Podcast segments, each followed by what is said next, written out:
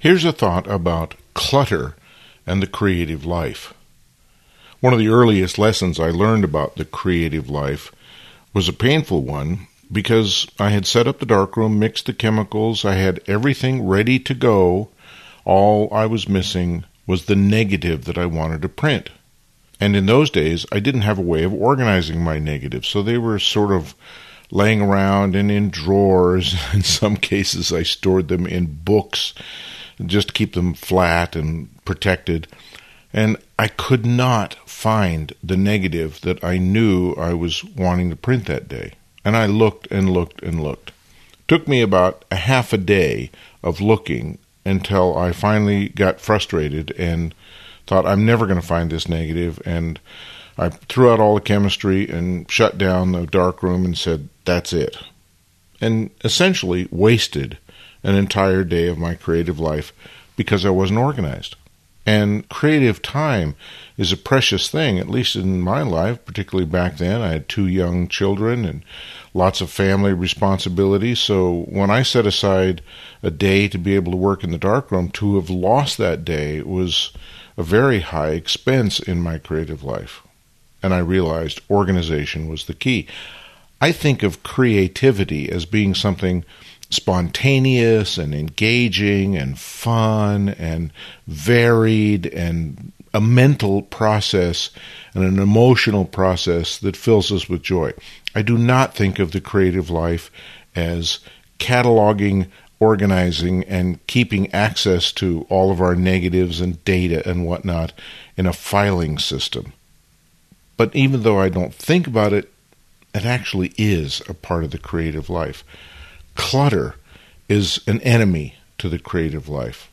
And it didn't take me long to discover the joys of Light Impressions, that terrific company back in the 70s and 80s and 90s that sold archive storage materials. And I used their materials to organize my negatives and my prints, and organization suddenly became a thing in my life that I was not anticipating.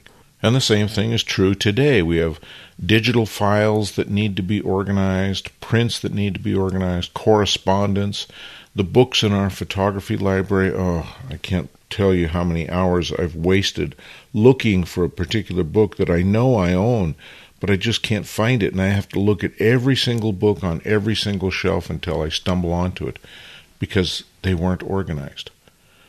I know lots of photographers that don't spend any time organizing their life.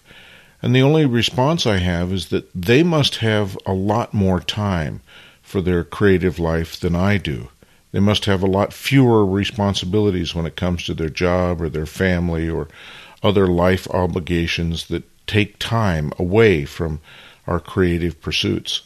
For me, that time is so precious that I just hate wasting it looking for things that I need but can't find, especially when that waste of time is the result of my own lack of organization.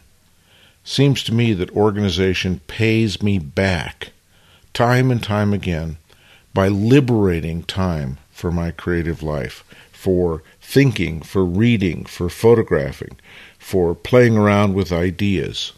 And those kinds of activities to me seem to be at the core of a creative life. And the more I can have that time and the less I can spend looking for lost things, the more my creative life is enhanced.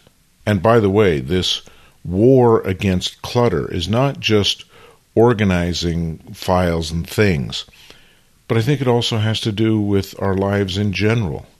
I find a messy house is not a very conducive thing to creative harmony and creative thinking.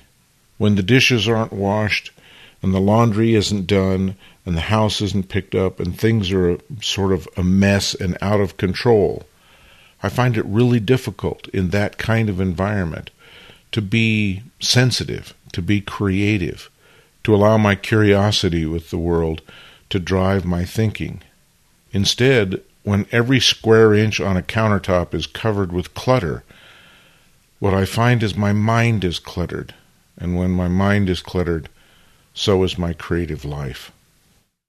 Copyright 2023, Lenswork Publishing.